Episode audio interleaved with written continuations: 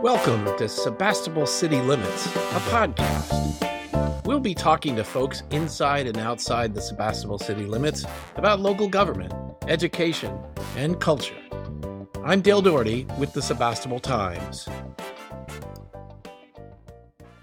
Today, I am joined by author Alan K. Murakami, who has written a book subtitled The Uncle I Never Knew. It's a memoir, almost a family memoir. It's titled uh, Peter Masuoka, which is the name of his uncle. First of all, welcome. Nice to have you here. thank you. Thank you. And give me a little bit about yourself. I grew up in West Sonoma County and I'm the third generation of Masuoka Murakami. And I went to the local schools here, El Molino, which my parents and uh, Pete, they went to Analy as well as my son. So I guess I was the black sheep. After going to school and uh, Davis, I came back to Sonoma County to be near my folks. So I've been lucky to both grew up in this area, work in this area, and to be able to write a book in this mm. area. How did your family come to locate itself in this area in the uh, outskirts of Sebastopol? Let's see. My my grandfather, Pete's dad, Harry Masuoka, came over from Japan. He was born in Okayama and he came over in, I think, 1906 to San Francisco.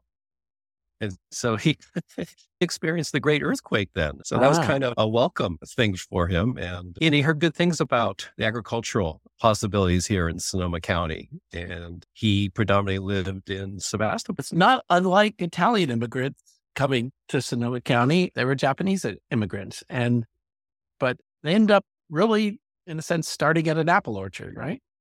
Yeah, yeah, starting growing apples. And uh, at that time, it was really big to pick the apples and dry them. And there were some very famous apple dryers. I believe the Barlow we Mhm. have downtown, that was a family that did a lot of apple drying.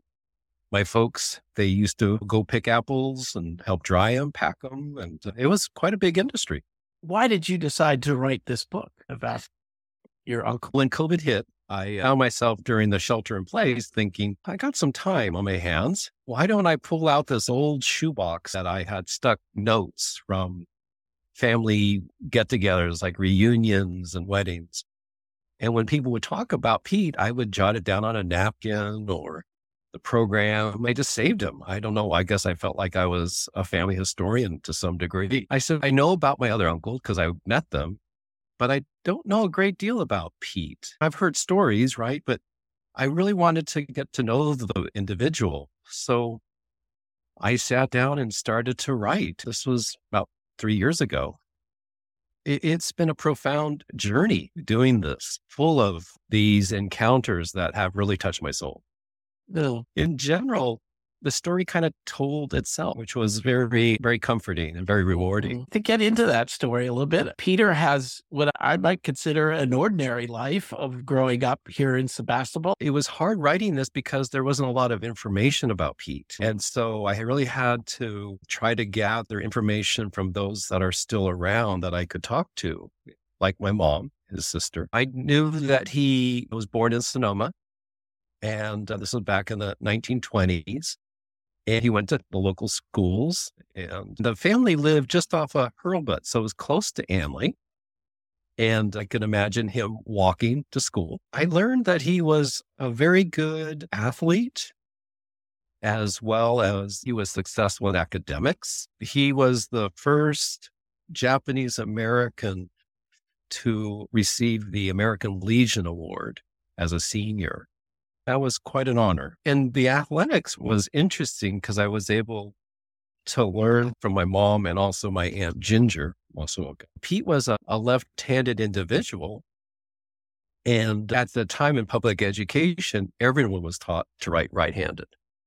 So that's why my mom says, that's why Pete's handwriting is so illegible. I think he was a very humble person. I don't think if he was around today, he would talk about his achievements.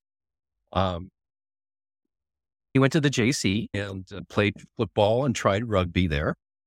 Uh, one of those profound moments was when I was helping my mom declutter one of her back rooms.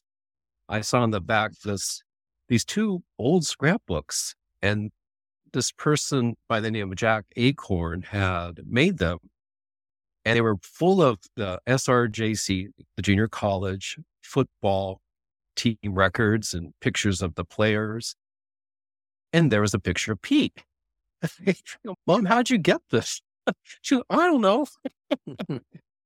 I learned that he continued to play on the gridiron there and did fairly well. And uh, as a side, I, I looked up Jack Acorn on the internet thinking, gee, it'd be great to get these back to the Acorn family. And uh, I was able to, this was really profound. I was able to get in touch with his son, Michael. And he lived in Petaluma as his dad. We had a nice chat. And uh, with his permission, I donated those books, the scrapbooks, to the Junior College Historical Society. No, that's great. You know, your family was also in members of the Enmanji Temple in Sebastopol. Yeah, yeah. There were ties to the Buddhist church there, though a lot of the Japanese Americans were Buddhists. Our family gravitated more to Christianity. In fact, in the camp, internment okay. camp, that's where my mom really became convinced that Christianity was a, her calling? That's a really good question. I don't know what Pete would say. I was fascinated. The couple that origins were uh, at from a World's Fair in San Francisco. Yeah. The local community people they heard about this building, and they basically made a plea: Can we please buy this and have it shipped out to Sebastopol? And then it was resurrected.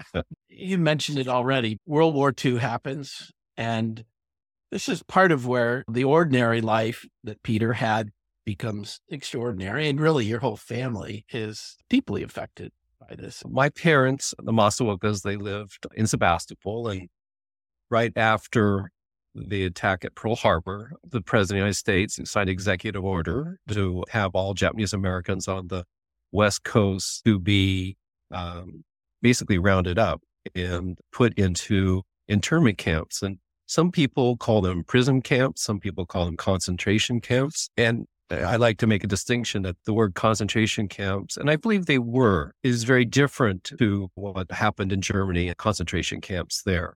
Uh, that said, my parents were told, you have to move, you have to go.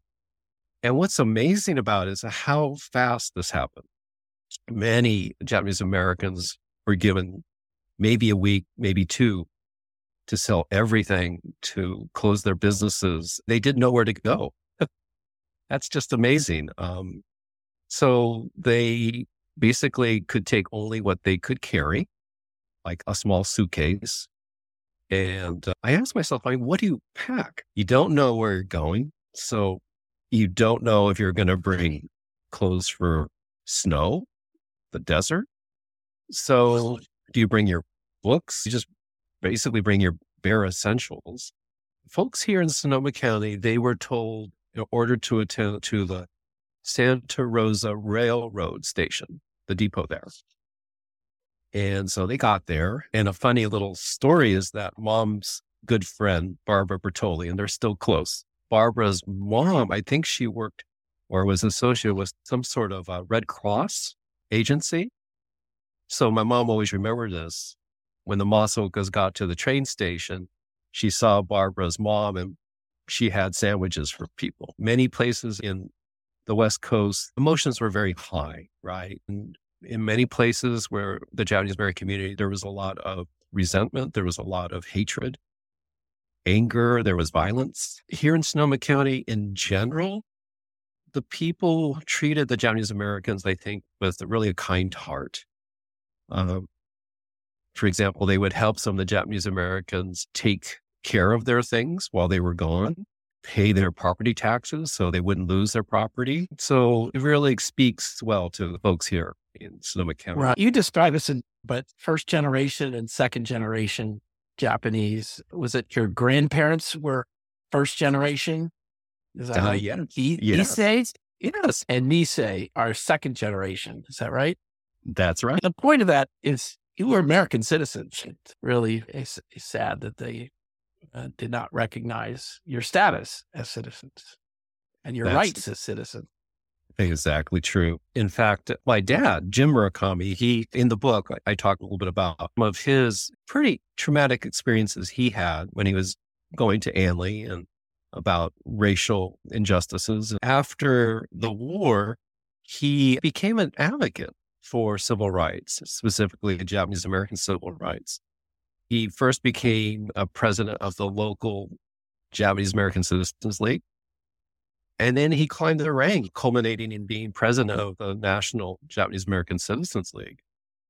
And he was a very humble person. He probably would give me the eye if I was if he was here and heard me talking about him. Proud to say that he, along with many others, were instrumental in get reparations redress passed through the U.S. Congress for Japanese Americans and who were unjustly put into camps. How long was that period? Yeah, they were in camp at 42. And again, they didn't know where they were going to go.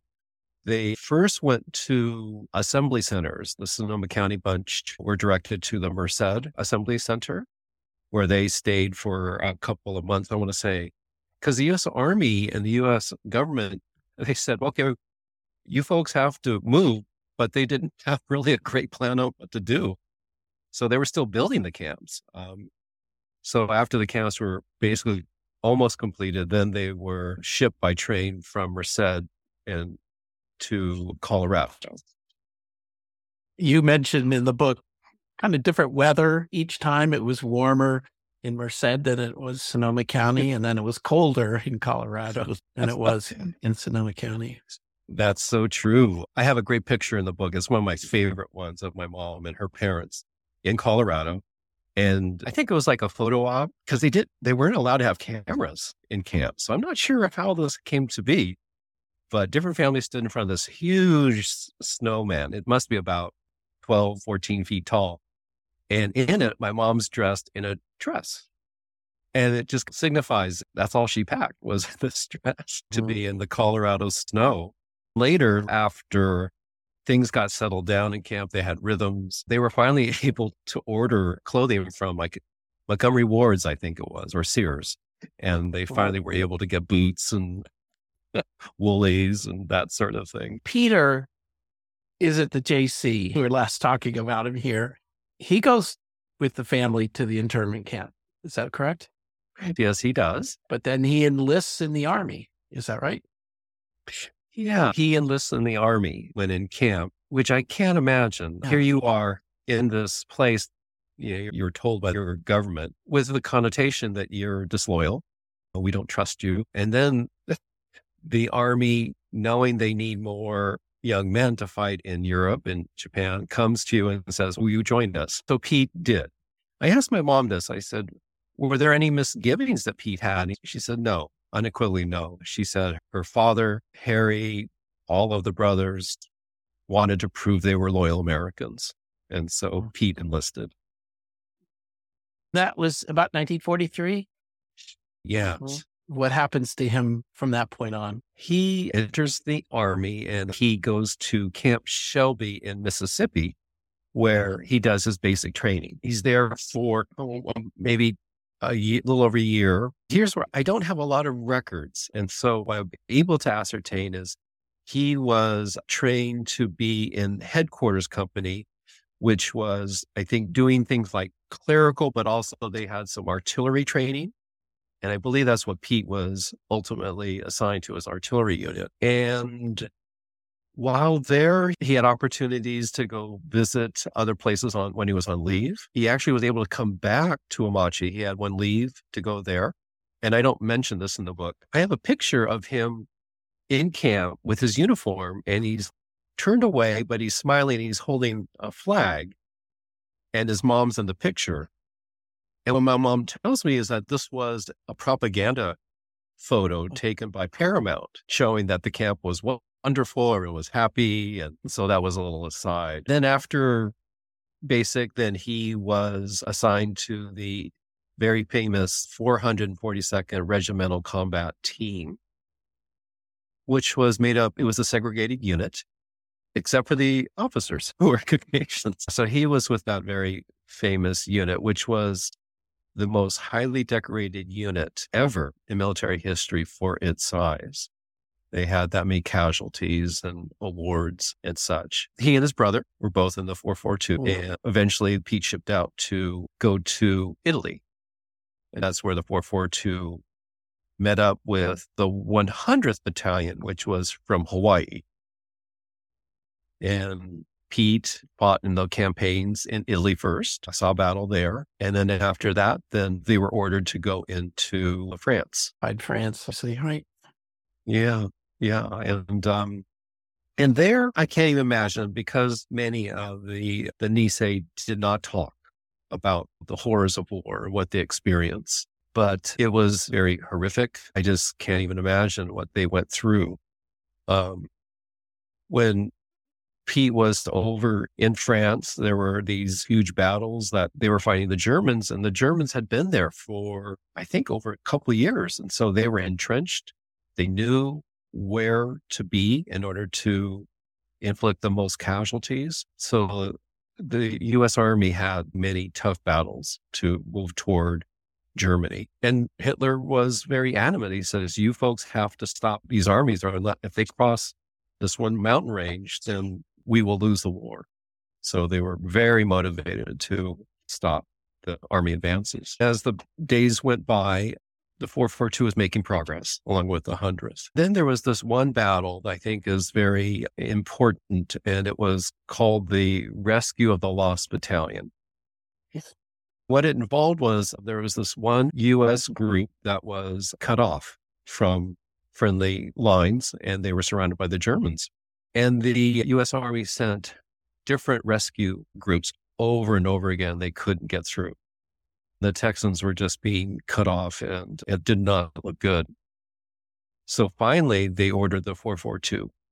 We got to send these guys in. They seem to be able to get it done. I'm not saying that the other units didn't, but two had had successes. And so they advanced over and over again. And finally, they were able to rescue this lost battalion. A side note is that I mentioned the Barlow family. Tom Barlow went to Analy.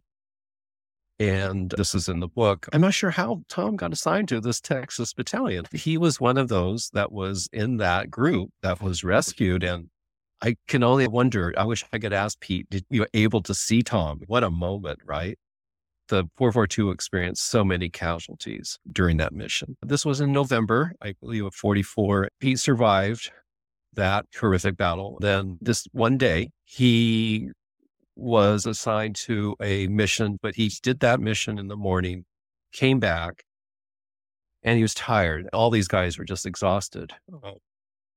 I guess one of the leaders said, okay, we need another group to go out and get some of the wounded. Lenz Murakami, I guess, was supposed to go, and he said, I don't feel well.